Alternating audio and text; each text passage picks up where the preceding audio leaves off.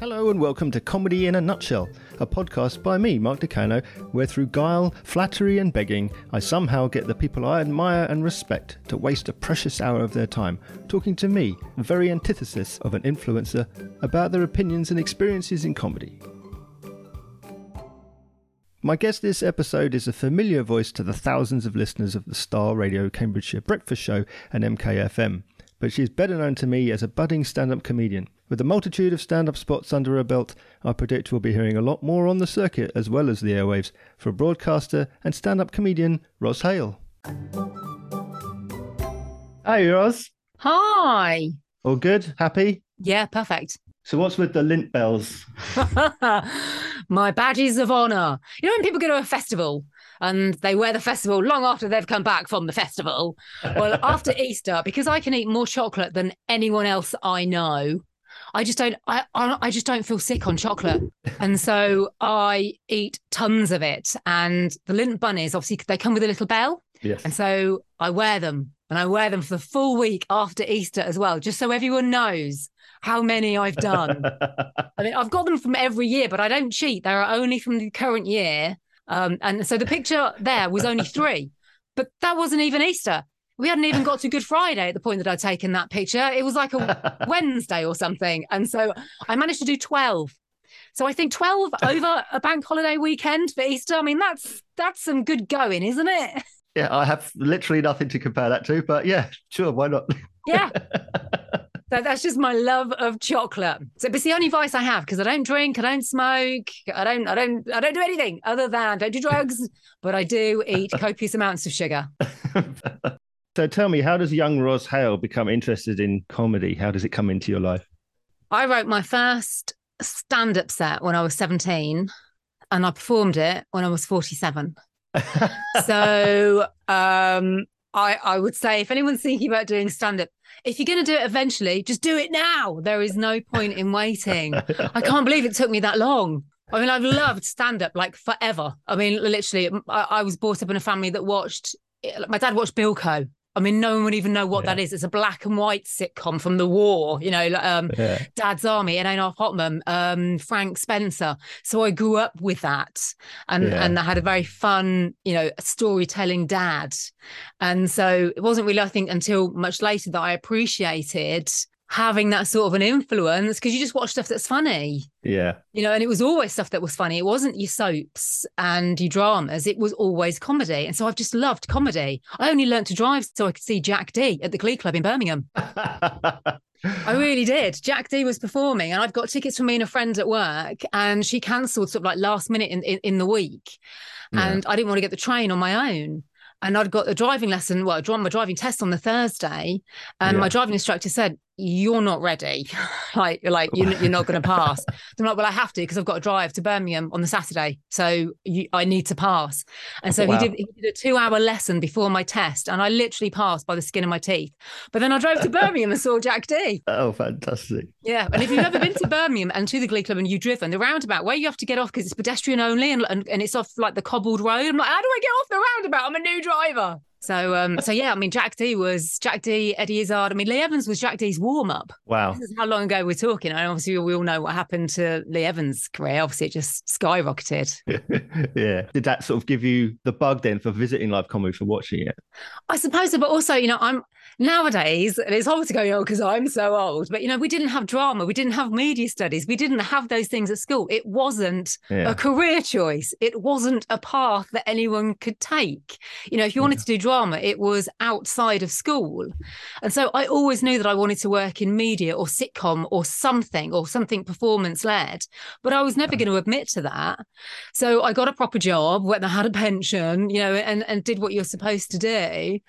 But I still just, I just wanted to work in media. And I was working for, when I, when I first left school, I, I worked for Levi's and they used to mm-hmm. make amazing adverts. And we'd all go on the coach and watch these amazing advert launches. And there was a guy there who who did the advert. And I got speaking to him and said, I want to work in the media. I want to work in, in anything. And he said, are you interested in post-production? I'm like, I'm interested in anything. I don't know what post-production is. um, and anyway, and so I, I went then to work um, for him in London doing, mm-hmm. doing them post-production, went on all the front of house courses and all the editing lists, you know, and all, all, yeah. all, all things that you could have done, and then sort of like got into it that way. And we also, Virgin Radio were up the road, well, like Virgin Media were up the road when Chris Evans was on. Yeah. Um, and so we would do radio interviews from our studios and rent them out when they were busy. And so we would often have all their artists who was ever signed to Virgin record label, we would do mm-hmm. their interviews. And often when an artist is in a radio station, they're not, they're somewhere else, and they've just linked up via an I S D N call. And we used to do all those things. So we'd work with like the Spice Girls, and like the amount of times that um, Billie Piper, you know, would, yeah. would, would pop down, um, you know, because she was at Virgin quite a lot in, in those days. Um, and, and it was just then, God, this is a whole new world. I absolutely love it. And I suppose because I, I then got into radio, radio then satisfied my need to put my thoughts somewhere.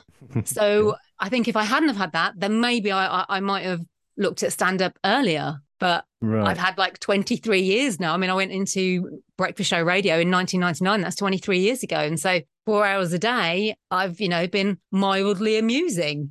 Um, whereas obviously with, with, with stand-up, you, you can't just be mildly amusing. You have to be really funny for your, your twenty minutes. But radio really satisfied that need. So yeah. I never pushed it. Yeah, so I think that's the gap between seventeen and forty-seven. People go, you know what? I'd really like to have a go at stand-up because I've loved it so much for all these years. So how did you come to be in The Breakfast Show? I mean, I know you first and foremost is from your stand-up, and then I found out about your radio show. But a lot of people will know you predominantly from doing breakfast radio. So how did that start? Well, after working, well, whilst I was working in, in post-production, we would also do nationwide radio. We would yeah. often, we, we would make and produce radio shows, because obviously there's still store radio now, but the big store radio was, was, was massive again in, in the nineties and early two thousands. And so I worked with companies that did that. And I was thinking, I saw how much they were getting paid and just thought, you know, I could do that. All they're doing is chatting. So I put a yeah. demo together and then just sent it out to everywhere. And it just so happened that, that Classic Gold at the time were looking for someone to do some little inserts on radio bits of outside broadcasts. We'd like go and go to a, someone's house and deliver flowers for their birthday or something, and then get them on the radio and have like this two minute chat. And so, yeah. so I, so I did that. And my boss at the time was also looking to put together a breakfast show in Milton Keynes. Mm-hmm. And he said, you know, I need a female. I've got, I've got two guys, but I'm, uh, but I need a female. Would you do a tryout? And there was me and uh, a girl who was doing the National Lottery, because that was a T V show at the time. Yes. And I'm like, well, they're not going to give it to me because she's a known face on, on T V. But for right. some reason, they did give it to me. And so then I became part of this threesome of Trevor Kubel and Ros on the radio. And yep. we just, and then that was that was my way into radio. And then from there, we we did Capital Breakfast um, at weekends, and then moved on mm-hmm. to Heart. And then suddenly yep. twenty-three years has passed, and I'm and I'm still doing it. Yeah. You must love it. So why why now, after all this time, did you think, well, you know what, I, it's time I went out and did stand-up and stood on my own? Well, I mean, one, I did a course, uh-huh. but the reason, I mean, the reason why, I mean, again, I would never have done the course if it hadn't have been for uh, working for Heart, which I've done for the last like uh, like ten, eleven years. Mm-hmm. Heart, we always knew that Ofcom were going to get involved at some point and change the local hours that you needed to broadcast for, and they were going to reduce them. And the minute they did that, you could just get Ant and Dec on the radio and just get one team to do the whole of Heart, because Heart regional as well as London. So they got obviously Amanda Holden and the lovely Jamie Theakston to do it. And so then we were all sort of then out of a job. Right. And so I thought, well, I'm going to take some time off and do some of the things that I love yeah. and join some writing groups and have a go at stand-up and do a course, mm-hmm. uh, which is then what I did do. I did the Mike Gunn course at the Comedy Store, because I'd been there pretty much every week watching comedy and thought it would just be, I mean, it's just the iconic venue, isn't it, yeah. for the Comedy Store. And, and without that, I wouldn't have gone from sitting and watching it to ever doing it if it hadn't been for a course. Because yeah. even though they don't teach you how to be funny, they don't teach you really even like the structure of a joke. They don't really teach you much. But it, you, what you do is you meet other people, you get part of the comedy camaraderie and mm-hmm. where to go. And people are like, have you done Funny Fuckers? Have you done Monty's? Have you done? And all of a sudden you're swept along with all these places to do open mics that before you know it, yep. you're in, which you would never have gone from a punter to go, how do I get, how do I do that? Because it's behind the scenes and you don't know that until you go to do it, do you? Yeah. So, uh, and then that sort of, then that created a bit of a bug, but that was at the end of, of twenty nineteen. So it was, yeah. it was November that we did our finale. Mm-hmm. And obviously a handful of months later, obviously twenty twenty, as you all know, lockdown hit. Yeah. And my dad died on the day of lockdown. Oh, so wow. I had sort of a very different lockdown to everybody else. He, he, he died mowing his lawn in the garden. So, um, if I can, if I could go like that in my eighties, can you sign me up? Because that's the best way to go. Yeah. Uh, he was mowing his lawn, loves his lawn. Um, said, oh, my arm hurts. I'm going to have a yogurt. So got him a yogurt. Had nothing to do with the yogurt, but had a heart attack. And, and that was it. Yeah. So lockdown was sort of like trying to get the hospital to fax through death certificates, and and because obviously you couldn't you couldn't go anywhere. Yes. You couldn't you couldn't they were face to face. Everything just stopped, didn't it? So it was a right nightmare. Yeah. Um. And so we were dealing with that obviously for a long time and sorting that out. And it wasn't until one of my friends who was doing like a Zoom comedy night said, "Why don't you come on and do it?" And I'm like, "Oh, I'll, I'll come and watch." She went, "It'd be the same time if you're watching or doing it. You might as well just do one." Yeah. And, and then I got back into the mindset of, okay, let's see if we can put together a five again. And so I'd say twenty twenty-one was really like the only year that I've actually done stand-up from beginning to end. Right. Um, so so I feel like I've only really I've only really done it for a year. And I know other people have done so many more gigs than I have. Yeah. I mean, there's a lot there. Um, firstly, um, sorry for your loss. I lost my dad last year, so I know what that's like. Going into lockdown with not only that uh, to shoulder, but also you've just opened this new avenue of stand-up. How did you find dealing with Zoom, dealing with online? Were you able to embrace it, or was it just like such a different world from what you thought you were getting into? I mean, Zoom, actually, I know, I know people that have been, um, had, had funerals streamed live that they were part of, and they said that that was funnier than Zoom comedy. and and I mean it, I mean it kind of was, because Zoom, I mean it was dire, wasn't it, but it was something. Yeah. And so I was still doing the radio show because yes. obviously even though the pandemic, I'd got my own studio at home, so because you couldn't do double-headed, um you know, you couldn't be in the studio together unless you were in the same bubble, which we weren't. So mm. I'm like, well, I've got a home studio, that's fine, I'll do it from home.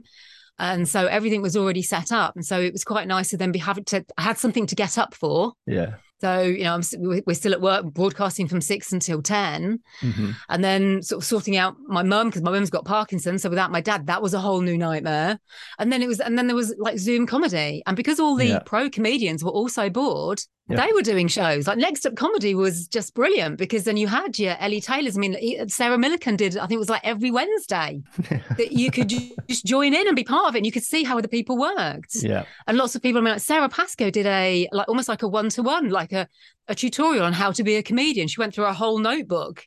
And you go, if if, pan, if the pandemic hadn't have hit, we wouldn't have got that information from pro comedians. So it was just, and also I watched every single special on Amazon, Netflix, you name it, I, you know, everything on YouTube. So it was a time to just literally absorb all the things that you wanted to absorb that yep. you wouldn't normally have had time for. So, and to be part of it, I mean, it was funny because I'm used to on radio, you talk, you don't know if the audience laugh or not. Yes. So it was sort of, it was almost like a radio show. You go, well, I don't expect anyone to laugh, and the slight delay and, you know, and people's headphones or people, or, you know, dogs barking in the background. um, you know, it, it, there was a lot of, no- so I, I I thought it was all right. It was okay. I was the only person who actually didn't mind it. I'm used to sort of talking to silence. So the fact of no one laughing, oh, well, I'll just carry on. Well, let's look at then, once you go into stand-up, you're going on, on stage. I mean, you got your first stand-up show. You approach the stage. They say, right, Ros, you're on. What's going through your mind? What happens next? So on so the, the, the first stand-up, obviously, that I did was at the end of the course. So the comedy course at the yeah. Comedy Store, you do the finale in, obviously, the Comedy Store. And thanks to all the other people that I was on the course with, they packed it out. Mm-hmm. And so it was in excess of four hundred fifty people. Yeah. And I was the opener. And I, whether it was funny or not, and almost still now, if I can remember word for word, or, you know, if I can deliver what I meant to deliver, I class that as a win. If you laughed, brilliant. But for me, it's like, did I remember it? Did I deliver it how I wanted to? Did I keep the pace that I wanted to? Yeah. That's a win. Yeah. And so, and and because it all and because it all went well, and I ticked all of those boxes, it's yeah. like, okay, yeah, let's do it again then. And then I just got braver with, and I'm still not at the stage where, you know, there's stories that I I would tell on the radio that I wouldn't dream of doing in front of people, because that's still, there's still a massive hurdle there. Mm-hmm. I mean, I've worked in radio for a long time, so people think that I'm used to speaking, and I, I'd be really funny if I could get the mic and take it into the toilet. Because if you couldn't see me, I would be so much funnier. And also, you know, I've always worked with a co-host. Yeah. So again, if I could, if you came on stage with me, again, I'd be way funnier. All right. But so there's that, that of getting it over being you're the only person on stage. There isn't anyone to go, don't you think? That you can't you can't have any of that. There isn't yeah. there isn't that. So I'm still dealing with that fear. Yeah. So you're much more comfortable than, let's say, as a collaborator at the moment, would you say? Yes. I mean, yeah. I do. Yeah. Because then you've got, you know, you can tell by someone's face if something landed. And if it didn't, you can just, then you can pick it up and go with it. Whereas yeah. in a group, you go, well, that person did find it funny, but that person didn't. Or that's a bit mixed. So we just got to move on. We can't deal with it. Yeah. Whereas regardless of who's listening on the radio, if I say something and my co-host looks confused, then I can go, then I can elaborate, or we can then find the funny in it. Yeah. You've got that breathing space, whereas I don't have, you know, and, and I do see that people riff on stage, but I don't have the nerve to do that. So it's literally right. what I've said, what I've planned, what I've prepared is what comes out. Right. At some point, you know, I would love that to change, but I think you've got to be doing it obviously for quite a number of years before you feel relaxed yeah. enough to just go, oh, oh, and there was, you know, and then to just go off on yeah. on one, you know, I couldn't, I couldn't, I couldn't, I wouldn't dream of doing that at the minute. So is it sort of like um, you're afforded some protection if you can't see the people who are watching or listening? Yeah, totally. Yeah. And I noticed that even because because working in radio, obviously people can't see you. Mm. But when we've had, you know, we might have to go and give a check to a charity or something after work. Yes. So we've all dressed up and done our hair and makeup and we've got nice clothes on. The show has been nowhere near as good as it would normally be because we're all a bit itchy because we're wearing either like suits and proper clothing. and and it's weird that if we dress like we're going to the tip and we're comfortable, yeah, it's so much better to, you know, you're not, it's something you're not worried about. And that's really weird.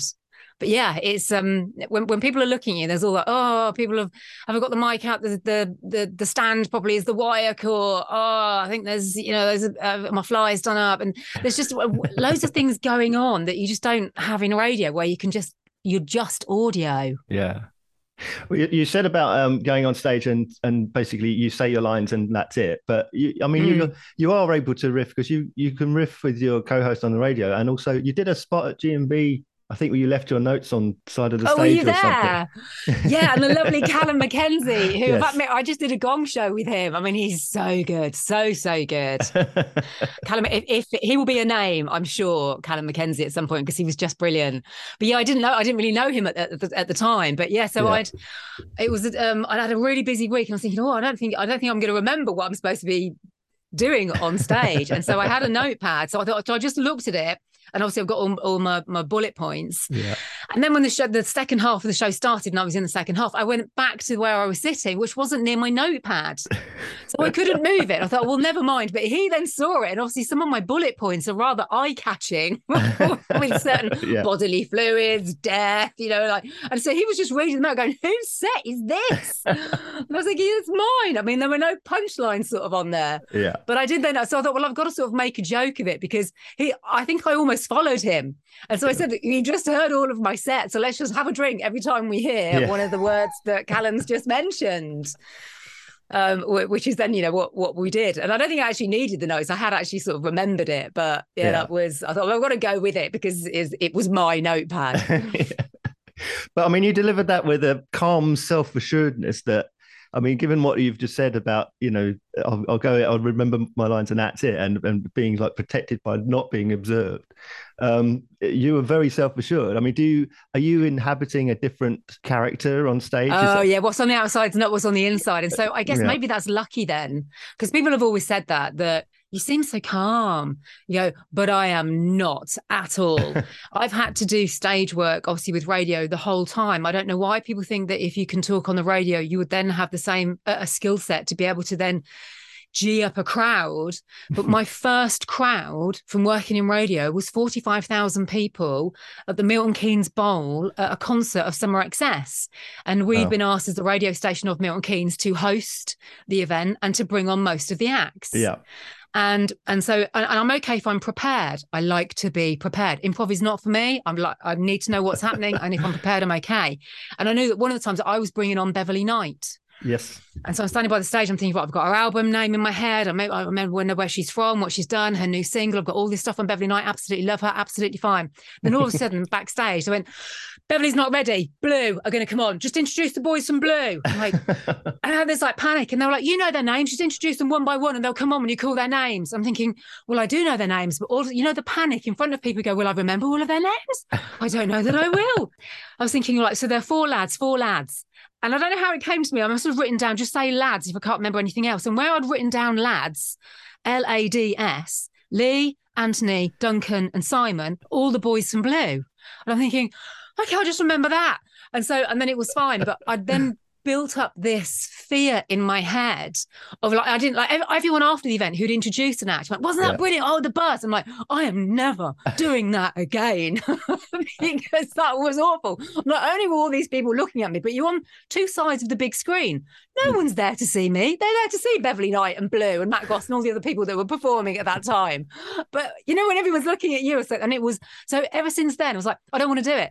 And so yeah. I've been scared ever since. Yeah. And so that's why I knew I'd need to do a course to get over walking on stage with a mic on my own. Yeah. It was a known thing that I was having a co-host with radio. Whenever we'd do anything, as soon as we'd go anywhere, I would say, don't leave me, don't leave me. I wouldn't even do a number plate, you know, on stage saying, can someone move this car? I mean, I don't even want to do that. I don't even want to do that. I need someone with me. So it's a massive thing that I can actually now sort of go on stage and be, this is slightly desensitized yeah. to me getting over this. And I can actually do it without having to go to the toilet a million times. Because we all feel, you know, like, oh, that. Yeah. And I think I, I've asked everyone, most people were like, you don't eat before. I envy these people that go and have a burger before they go on stage. You go, how are you doing that? Well, you know, I, I know uh, I pace for two hours before I sit down to do an interview. So, oh, do you? Yeah, I know. I know when the comic's going on stage and they say, "Oh, you know, I've got that anxiety." But does that not give you energy? Does that not raise the challenge? Um, I mean, I have. I've watched these videos where they say, you know, you're supposed to look up, move your eyes, and that resets your brain. And you have to go, "I'm excited." I'm ex-, and if you say to yourself, "I'm excited," three times. Yeah. Supposedly you fool your body. They've done it with athletes and all sorts of different people, and they've worked out that it does actually work. Yeah. I don't know whether it does or not, but I do it. So, which is why when you know who's on before you, I will always go to the back of the room, tilt my head backwards, look up at the ceiling, and then go, I'm excited, I'm excited, I'm excited. and then and then wait, then obviously for three names to be called, and then and then go, and then just hope for the best. Yeah.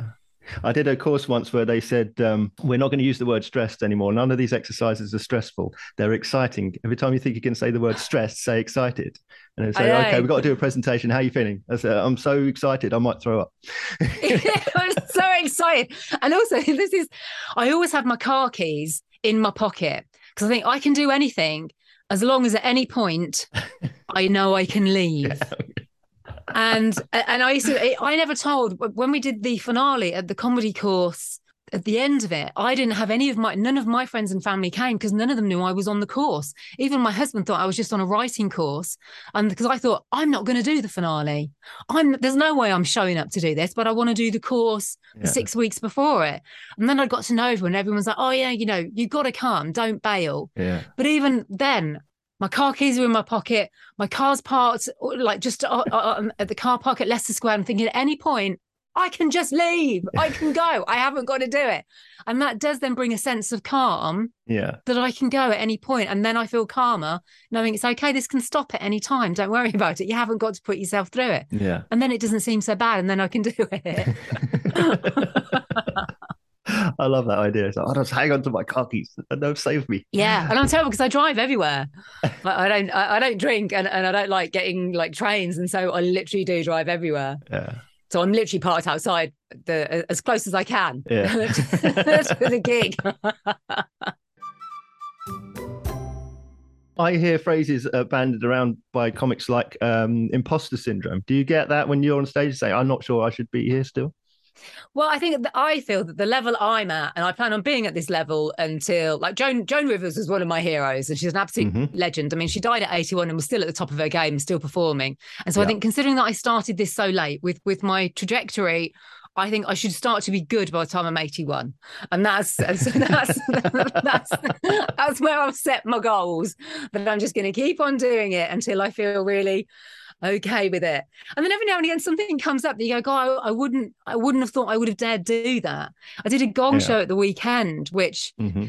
I was covering for a friend because um, they didn't want to annoy the promoter from dropping out at the last minute. So, look, can I just say that like, I filled my place with you? It's a gong show in Huntingdon. I'm like, yeah. And, yeah. and it was a commem- commemorative hall or commemoration hall in Huntingdon. Mm-hmm. I was thinking, well, that sounds very much like, like a cricket pavilion or something. Do you know what I mean? There'll be like eight people there, fine. I got there and it's a two hundred-seater theatre with one hundred eighty people that have paid to watch the comedy. I mean, I might not have said I'd have done this if I'd have known. Then you go, okay, that's another test for your balls of steel, isn't it? And then you go, yeah. It's fine, I did it, and it was okay.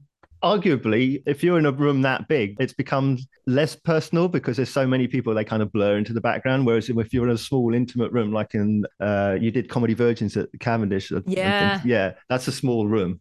Yeah, I mean, totally. All, you can see everyone and they can see you. I mean, does that bear up to scrutiny? Is it is it like that? I think the, the good thing with a with a bigger venue is usually the, the lights are so strong that you can o- I could only see the first two rows anyway. Yeah. And so literally I had eye contact with the, the girl in the front row for literally the whole of my set.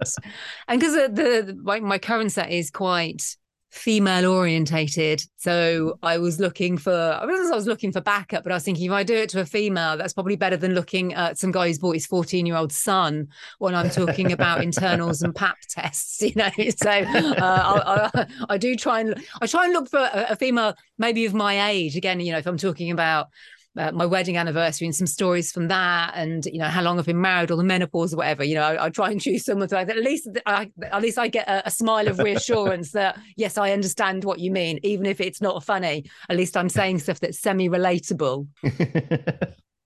I see um, Eleanor Conway, she's a fantastic comic. Um, her comedy is definitely not directed at me. Oh. There's a very strong female contingent in the room. A middle-aged man on his own is not the target demographic. Yeah, she's not looking at you. But, but the thing is, it's the energy in the room. It's the energy, it's the conviction of her performance that is entertaining. So I think, given your instance there, what you were saying, I don't think necessarily, I can't say the material doesn't matter. Of course it matters. But sometimes if you don't get the joke necessarily, you still feel you're laughing because the energy in the room takes you along. Yes. Would you agree yeah. with that? Yeah. And I suppose that, and that's reassuring as well anyway, isn't it? I mean, it's confidence, isn't it? It's always confidence. Yeah. And it's funny that because there were so many female comedians now. When when I went to go and see Jack Dee, like when I was seventeen, all the comedians that I would have listed that were amazing that I saw, from Lee Evans, Jack Dee, yeah. Eddie Izzard. I mean, obviously, Raw and Delirious were the, we all watched those on V H S when I was at school. Yeah. You know, it was Eddie Murphy at his best. And they were just, it was just a long line of like male comedians. And yes. whereas now, someone said, oh, you know, you, you watch a lot. Who should I go and see? Or, you know, any specials? I'm like, Judith Lucy, you need to go and see her. Sarah Keyworth. Um, yeah. Um, Louisa Ollerman, because I saw her show the other day. Absolutely amazing. I saw her last night. Yeah. Did you? Oh, yeah. Well, I mean, like, fantastic. So you, well, I'd say not necessarily material aimed at you, but I mean, just from yeah. the gut, from the soul, from the relatability of the rejection, and it's just going to go. Wow, I think women at the minute have just taken off. Jade Addams, yeah, um, Desiree Birch. I mean, all all of them now, sort of like what you know, uh, are female comedians. And I, it's not um, that I'm bigging up the sisterhood. It's just the fact that. All the comedians, Jen Brister, all the comedians that I've seen just recently that are absolutely brilliant. Just happened I saw to her last night as well. She's good, isn't she? I love her. And she She's introduced amazing. me to Maureen Younger, who yes. is uh, amazing. If you watch, I love watching people's early stuff. Yeah, and Maureen yeah. Younger, and there's some stuff on YouTube from her from like, like ten, twelve years ago, whenever it was. And you go, gosh, she had she had something then. Just her, yeah. her relatability, her dryness, everything was just absolutely brilliant. Because they do a podcast together, don't they? Yes, Women Talking Bollocks, yeah, with, with Alison and Jane Smith as well. Yeah. yeah, yeah, yeah. It's funny what you learn from other people's podcasts, isn't it? I'm a massive fan of Anthony Jeselnik.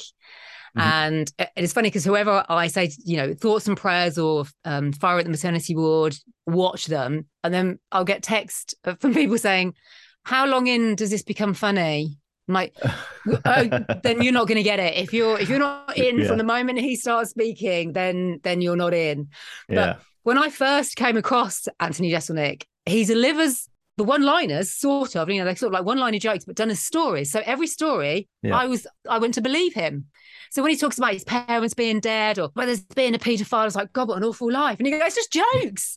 Yeah. On his podcast, he's like, no, no, my parents are totally alive. And his, his brother said to him, put me in your special. I don't care who I am, what character I am, put me in your special. And so he made him a paedophile. That's dark.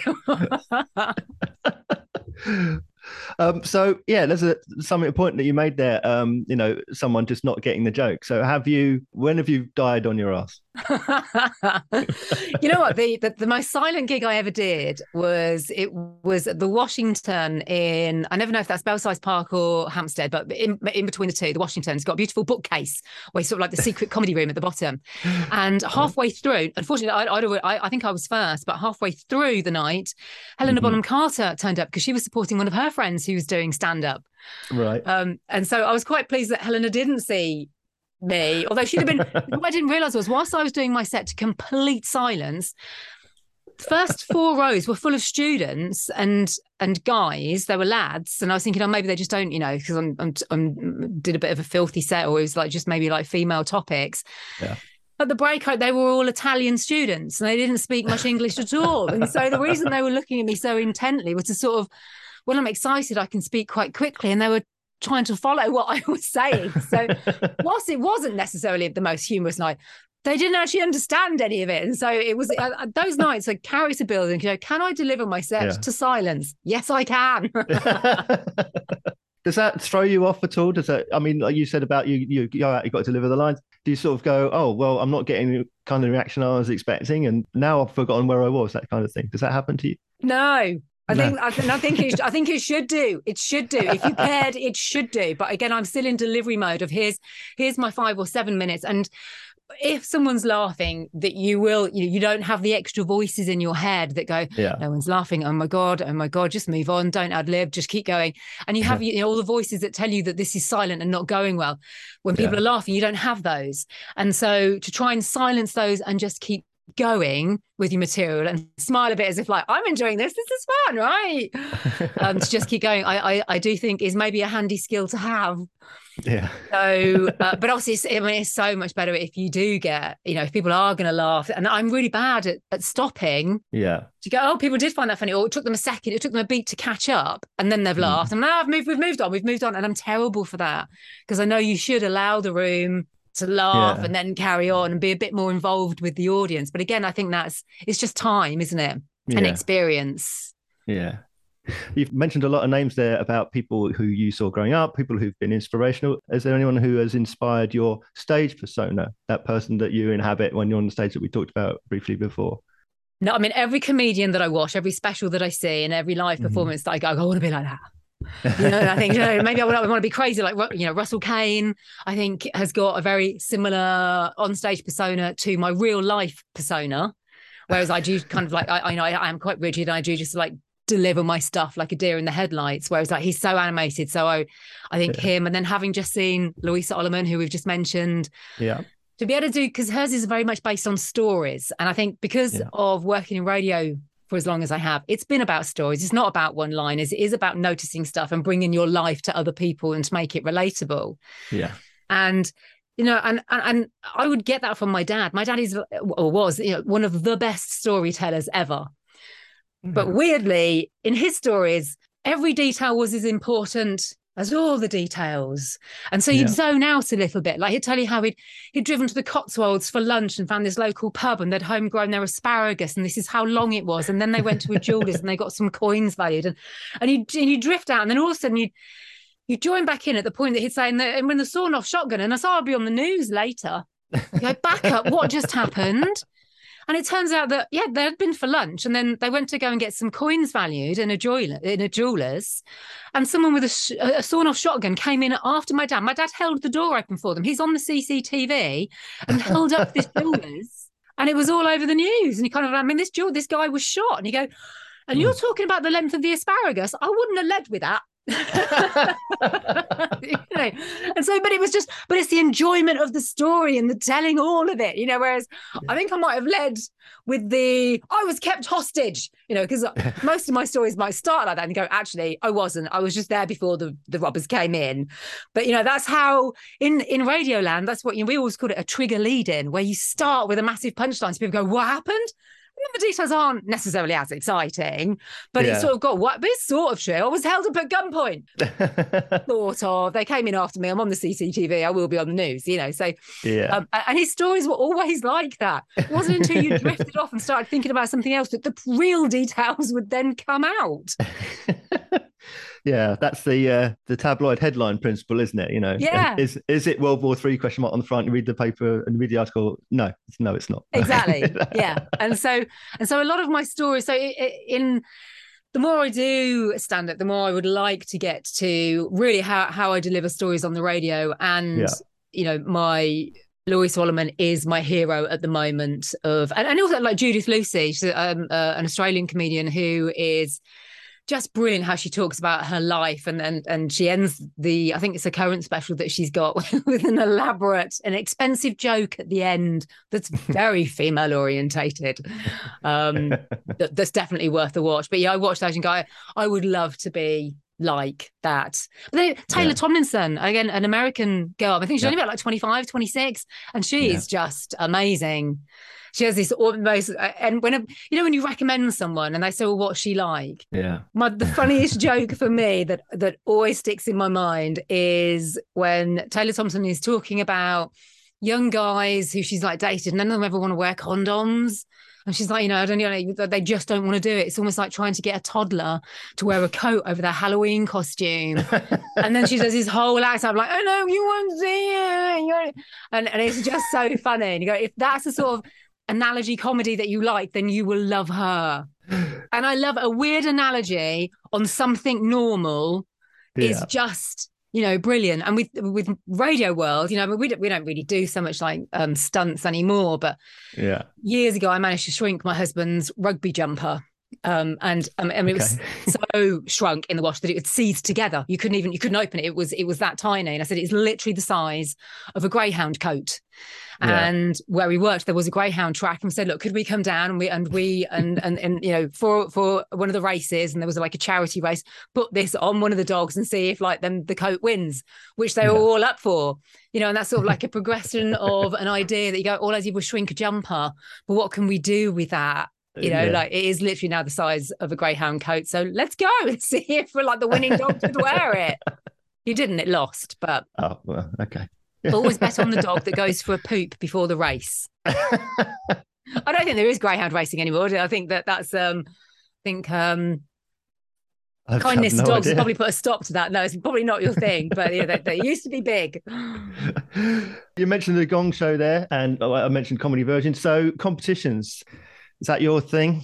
Um, when we like, because of the, of the group of people that I started comedy with, the minute that there was So You Think You're Funny was open, we were like, and we didn't. But it was the it was the pandemic, and yeah. so we had feedback given by, and there was a list of comedians that it could have been, and, yeah. and I've kept mine because it was just really lovely, and I thought that's going to be the best feedback that I ever get. And to be honest, it was also the best video that I'd ever had comedy wise.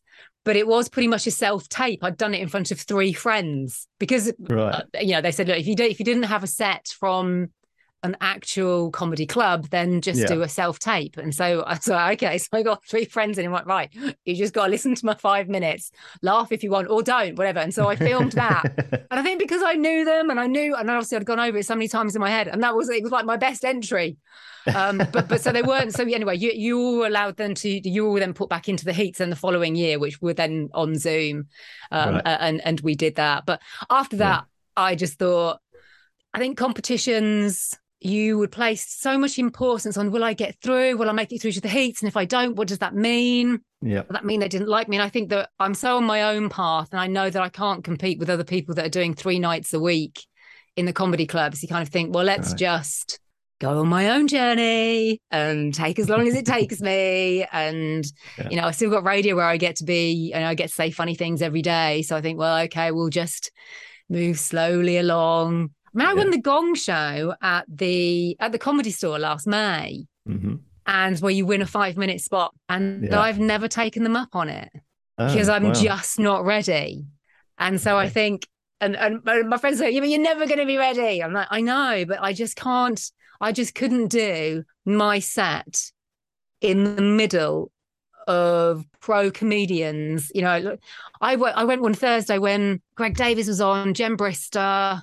Who else is that? I was thinking, my God, think if that was me in amongst those people, there's no way I am ready to do that. So, so I, I don't know how long the open invitation for when you've won means you can do a spot, but yeah, I've never, I've never dared take it.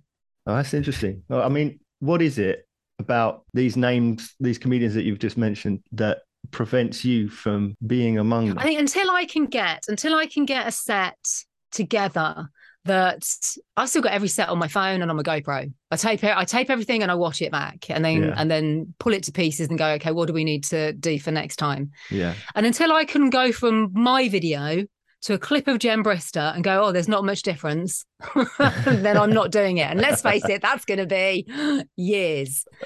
And so I just, I think I'm just going to be happy just doing the open mic yeah. and just building up my confidence and then seeing where where it goes, rather than, I know everyone says, you know, you should just try and get, say yes and then worry about it later. But I think also doing something when you're not ready yeah. might also have a detrimental effect. But okay. I don't know. But because I'm, cause, you know, the, like I said, the gig I did at the weekend when all of a sudden one hundred eighty people were there and yeah. I wasn't expecting that. You know, I, I got on and did it. But just knowing it beforehand. Yeah. If they said, look, the Comedy Store, it's just going to be people of your level, I go, oh, okay, I'll do it. Then if I yeah. got there and it was all the pros, we're like, oh, okay, well, I'll still do it. But I just mm. wouldn't sign myself up for it, knowing that, they, that, you know, I'm in between. And I'm sure everyone would be so lovely that there'd be such a supportive audience. We go, I don't want them to be supportive. You know, look, she's new, be nice, you know. So maybe at some point, at some point. Yeah. So what's the next level then? What's between doing open mic spots now and being on a, a named bill? What's in between for you? I don't know. I mean, for me, because, you know, you was looking at whose career do you want? And if you, if I could be just a, a jobbing comedian where I worked every night and that was my, that, that was my full-time job, mm. I think that I would still... I'd still need, I'd still, I, I love radio because it's, mm. again, I've done it for twenty-three years. Maybe it's just an old habit, but it's a place to test things. And also because of the stories that I like to tell, yeah. I really want to work in sitcom, but mm-hmm. I don't want to lose the nerve of ever doing stand-up. So, yeah. I mean, Ricky Gervais, obviously hugely successful, but if I could have like one percent of, obviously he started uh, on X F M. Mm-hmm. And then wrote The Office. And then I know some people say he's not a real stand-up because he didn't go through the clubs, and he, you know, and he didn't. He he just, you know, he was already a name and he got a show. Yeah. And and he, and he does it every now and again. And so I think that, God, if I could have anyone's career, that would be it. Where I worked in radio, I actually yeah. wrote for sitcoms, and then I could still do stand-up um, once a week. Then yeah. that would be that would be that would be my dream. So is it is it writing or performing that you're more comfortable with? Well, I'm, I'm people who write are really good on the blank page, right? And I'm only good at writing after I've performed. Okay. So I don't know how everybody else writes their sets, but basically mm. mine is in my head until I get it together, and then I write it down. Okay. So I have all my sets are written down on a Google Docs, but it didn't start that way. Right. And I certainly can't ever sit down and write. And so all the ideas that I have for my radio drama sitcom, they're all in my head. Yeah. And I've started to write them out on my Google Docs. And so then when I um, go to do it, mm. it will be, I will have to write it up at some point, but it, but it's working backwards. And I can't yeah. remember who it is. There's a guy who actually makes movies like that, but it's a, I'm guessing it's a much longer process than to just be able to sit down and write. Yeah. But I, I mean, Jack Dee, when he did his sitcom, he didn't transcribe it. He was a person wandering about by the window, sort of like spaffing ideas. And, you know, his co-writer then, you know, sort of like captured all the ideas. Yeah. And so I think that, I mean, that's why I'd like a collaborative process, yeah. which again is one of the reasons why I did the comedy course, in the hope that I might be able to meet somebody. Right. Who would also go, yeah, I'm interested in writing sitcoms. And I could go, can we do that together? But everyone I've ever met really just wants to do stand up, and they and it's a stand up world that they want to be involved in. Right. You've talked about a lot of people that you love their stand up, you love their shows. So obviously, still comedy as uh, as an entertainment is still high on the list, and you're not so jaded yet. No, absolutely love it. I love everything from open mics to pro gigs, all of it. Yeah. Behind the scenes. I love it. It was like, it was really interesting. If you've seen Backstage on Amazon with Catherine Ryan and obviously all pro comedians doing their set and yeah. how nervous they are when they get to the venue and what they do. I mean, even Frankie Boyle, who is a pro and has been doing it for years, yeah. you see him sort of like writing backstage, you know, in the dressing room, and you go, wow, it, yeah. it is all, that's the process for everybody then. You know, because you feel when he's starting out, God, this is never going to seem normal, and when are you ever going to get over this? And then you see pro comedians, you go, oh, it's sort of the same. They all have a bit of that mindset of where they're pacing about. Yeah. They don't want to eat, or they do want to eat, or they need certain things, and they have to make a note of their set, or have like five minutes in silence. And so we've all yeah. got our own little things, haven't we, that we do before performing. So at the time of this recording, um, the Edinburgh Festival is in full swing. Um, you and I are both going to be there at some point shortly. So who do you have in mind? Who is the, who is the people that a comedian wants to go and see? So the people who I've booked already to go and see is David mm-hmm. Doherty, Sean Walsh, Angela yep. Barnes, mm-hmm. um, Vic Melody with Headset. Mm-hmm. Um, I want to go and see Rich Wilson and yep. Vic Satan do their recording. Yeah, and I'm doing a couple of shows, uh, part of like a compilation. So it's not, again, I've only, I deliberately only booked two, yeah, just so I can go and see everybody and okay. see everything. And Lou Cochran, want to go and see her live. Mm-hmm. Um, I've got a list somewhere. In fact, look, I have yeah. So look, Joe Coldfield, Pam yep. Ford, yeah, yeah, loads of people on on my list of people that I just want to go and see when I'm yeah. up there, and pros and non-pros, just to get a real feel for. Yeah. The whole comedy vibe. But it's not just comedy, is it? I mean, there's like burlesque and all sorts of stuff, but we really only talk about yeah. comedy. That's all we're really interested in. Yeah, yeah. Do you go to see, you've you've listed a lot of names there, some very, very well known, less, a few less or so. Do you go to see other newer comedians? Yes. Peers, peers if you like? Yeah, I love it. I mean, I, I know open mic night sometimes can be a long night, but right. sometimes I find that I will have laughed more seeing fifteen people Yeah. than I will having seen four pros, you know, at a comedy club.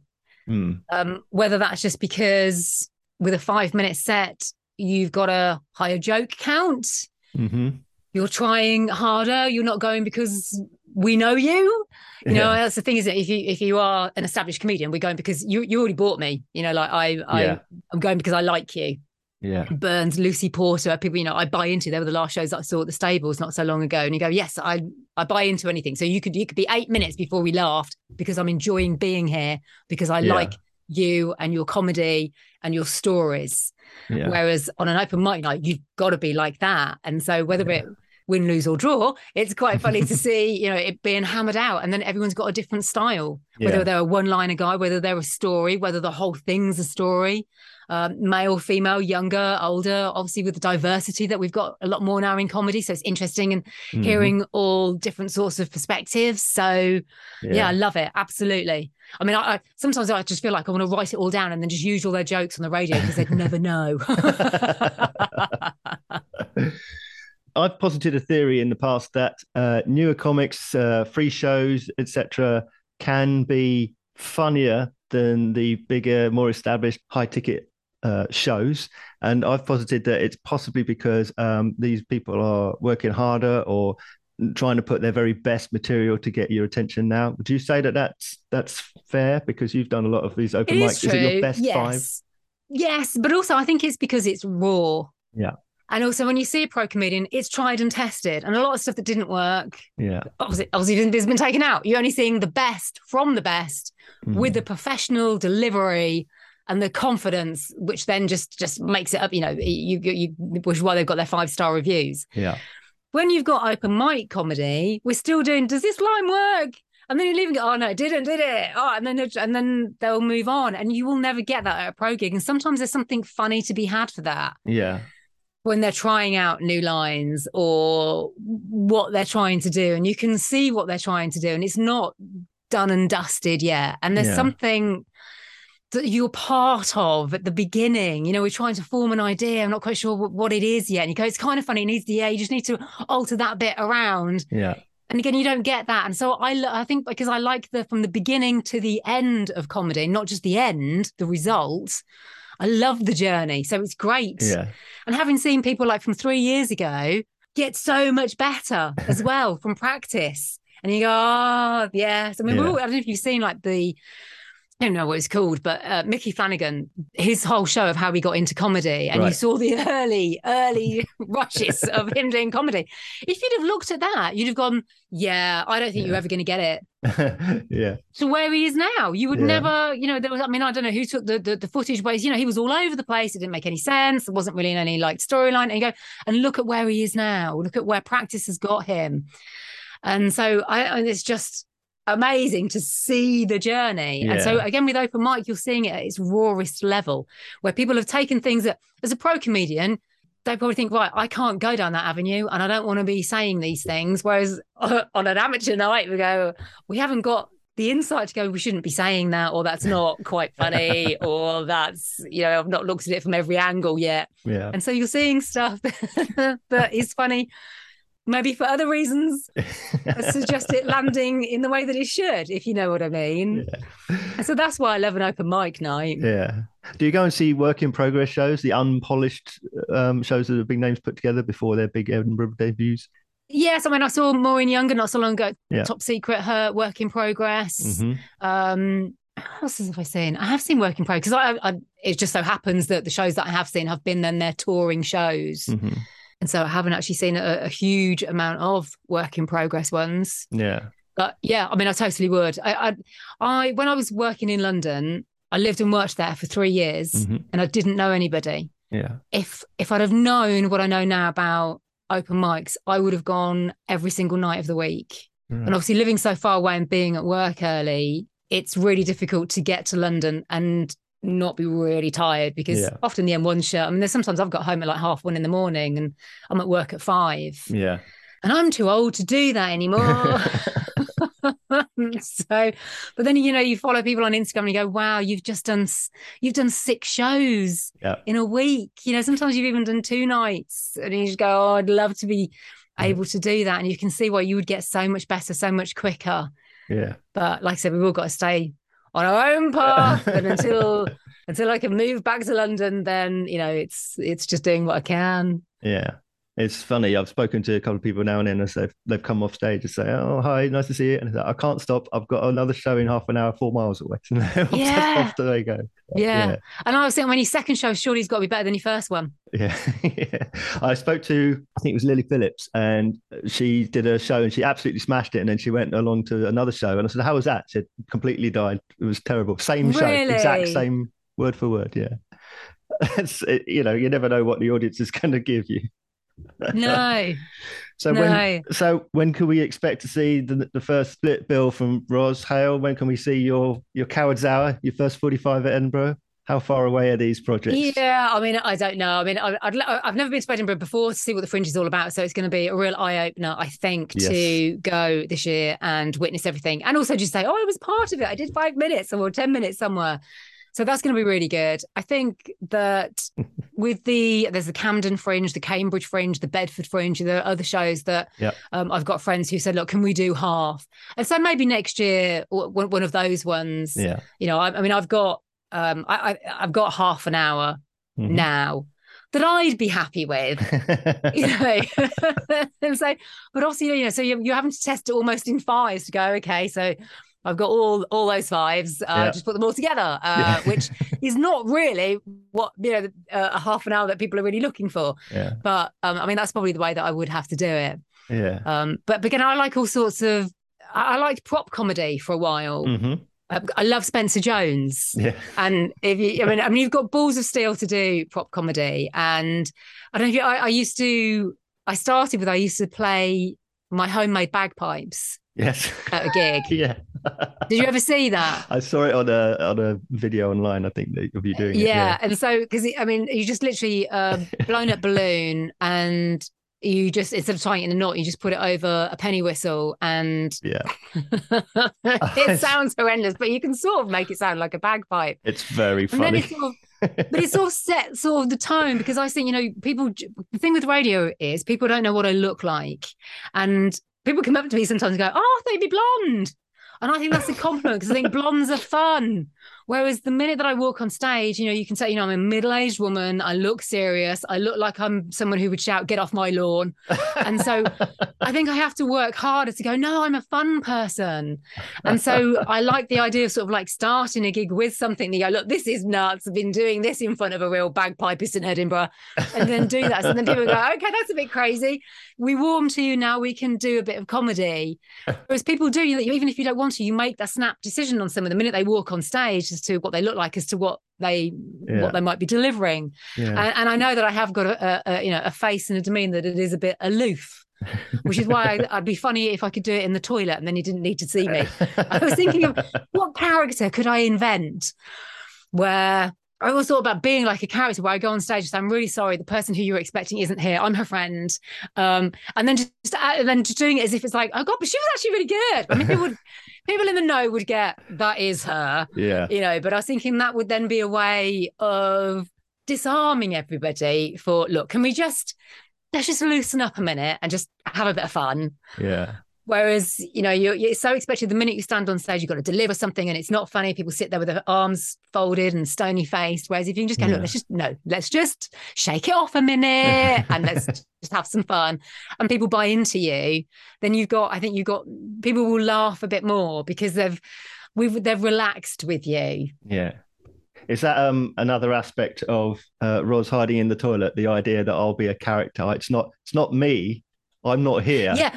Well, yeah, but but but then but I'm but it is me. All I'm doing yeah. is hiding the real me. Yeah, and because I know people have like a character and they go, God, I've, I've spoken to different character acts and they go, God, I just couldn't go on stage as myself. Yeah, I'm like, well, I couldn't. I only ever want to be myself, and yeah. that's what I'm still fighting with. You know, I'm, you've got you've got you know sort of like five percent version of me on stage, whereas yeah. you know I'm quite animated and I'm quite excitable, whereas. None of that comes out on stage because I'll literally just stand still and some, deliver some lines and hope it was funny and then go. Whereas I want to be a lot more interactive. And I just think, you know, if, if there was, what I need is, have you ever watched Chelsea Lately?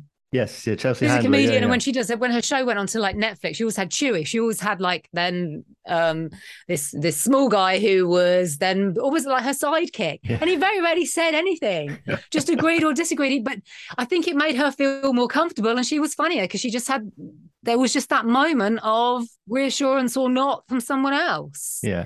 And so, so I need to be a double act. That's what I need to be. A double act where the other one doesn't say very much. I do most of the talking, but at least I'm on stage with someone because then yeah. I wouldn't be, I wouldn't be as nervous, which is really weird. My mum's got this great story of where I've always been really overactive as a kid, even as an adult. I have a lot of energy. Even my husband will say, "Have you been to the gym yet? Because you need to go." And so I need to go and work off some energy. And so my mum took me to gymnastics, thinking that I would join in with all the roly-polies and all the headstands and the cartwheels. All I did was stand in the corner and cry because I didn't want to join in. The minute we got home, I started like doing all my star jumps and running about again. I was like, I don't get it. Yeah. And I think that that's obviously a trait that, and that's why my life has been the way it has, that I've like settled to, to just keep in radio. I've kept in the background because it's been, I still get mm. to use my outlet of thoughts that I think are funny, but I haven't got to do it in front of anybody. Yeah. And it's not until I suppose, you know, you get to the age or maybe the stage in life where you think, you know what? God, if you're not going to do it now, when are you going to do it? And so, you know, and so now I'm just slowly pushing myself, but it's just taken so long to get there. Yeah. Well, I've heard you on Star Radio and I've seen your Instagram posts and I've seen you on stage and it's very, very funny and entertaining. So um, how can we find out about you, what you're doing, where you're going to be on? So, I mean, as for gigs, I know everyone else says, here's where I am this week and here's where I am this month. I never, you, you, you're lucky if I even say afterwards, here I was. Yeah. Um. So, so yeah, I mean, I literally just doing open mics where and when I can. Yeah. Um. But radio wise, I mean, at the moment I'm on the radio every day of the week. So Star, which is, it's a Cambridgeshire radio station, but you can get it, obviously, Alexa, play Star Radio and you'll, yeah. and you'll get it. Um. And M K F M then at weekends. Yeah. Seven mornings a week. um, and finally, Ros, can you sum up comedy in a nutshell? Comedy in a nutshell. I mean, comedy's great, isn't it? Comedy, comedy is a language that we all speak, regardless of language, where we are in the world, what age, it doesn't matter. We can all laugh. And I love the fact that we will laugh within the first three months of our lives. So we laugh before we can speak. And that's because we want to connect. And that's what comedy is. It's connection. And the more we can connect with people, the funnier things will be. Fantastic. In a nutshell. In a nutshell. uh, I, I love that. I don't think it could have been said better. Thank you so much for joining me. It's been absolutely delightful. Well, thank you. I'm sorry, I get rather excited and speak a lot. So um, I'm also a control freak. So if you want me to edit this, I'm happy to do it. No, my show, my edit. We'll keep going. I love it. I didn't know. I love getting introduced to new podcasts. And so I've listened to uh, Nathan Cassidy, yep. um, Chelsea Berkler, I listened to Vix, yep. obviously, who I was really couldn't wait to listen to because I love her yeah. and everything that she said. So, yeah, so keep keep putting great people. Uh, I'm sorry that I've ruined this one, but yeah, um, it's this been great, great to listen to. I love talking comedy. Fantastic. Well, once again, um, it's been a joy. I appreciate you taking time to talk to me. Yeah, no worries. Loved it. Bye. Cheers. Bye.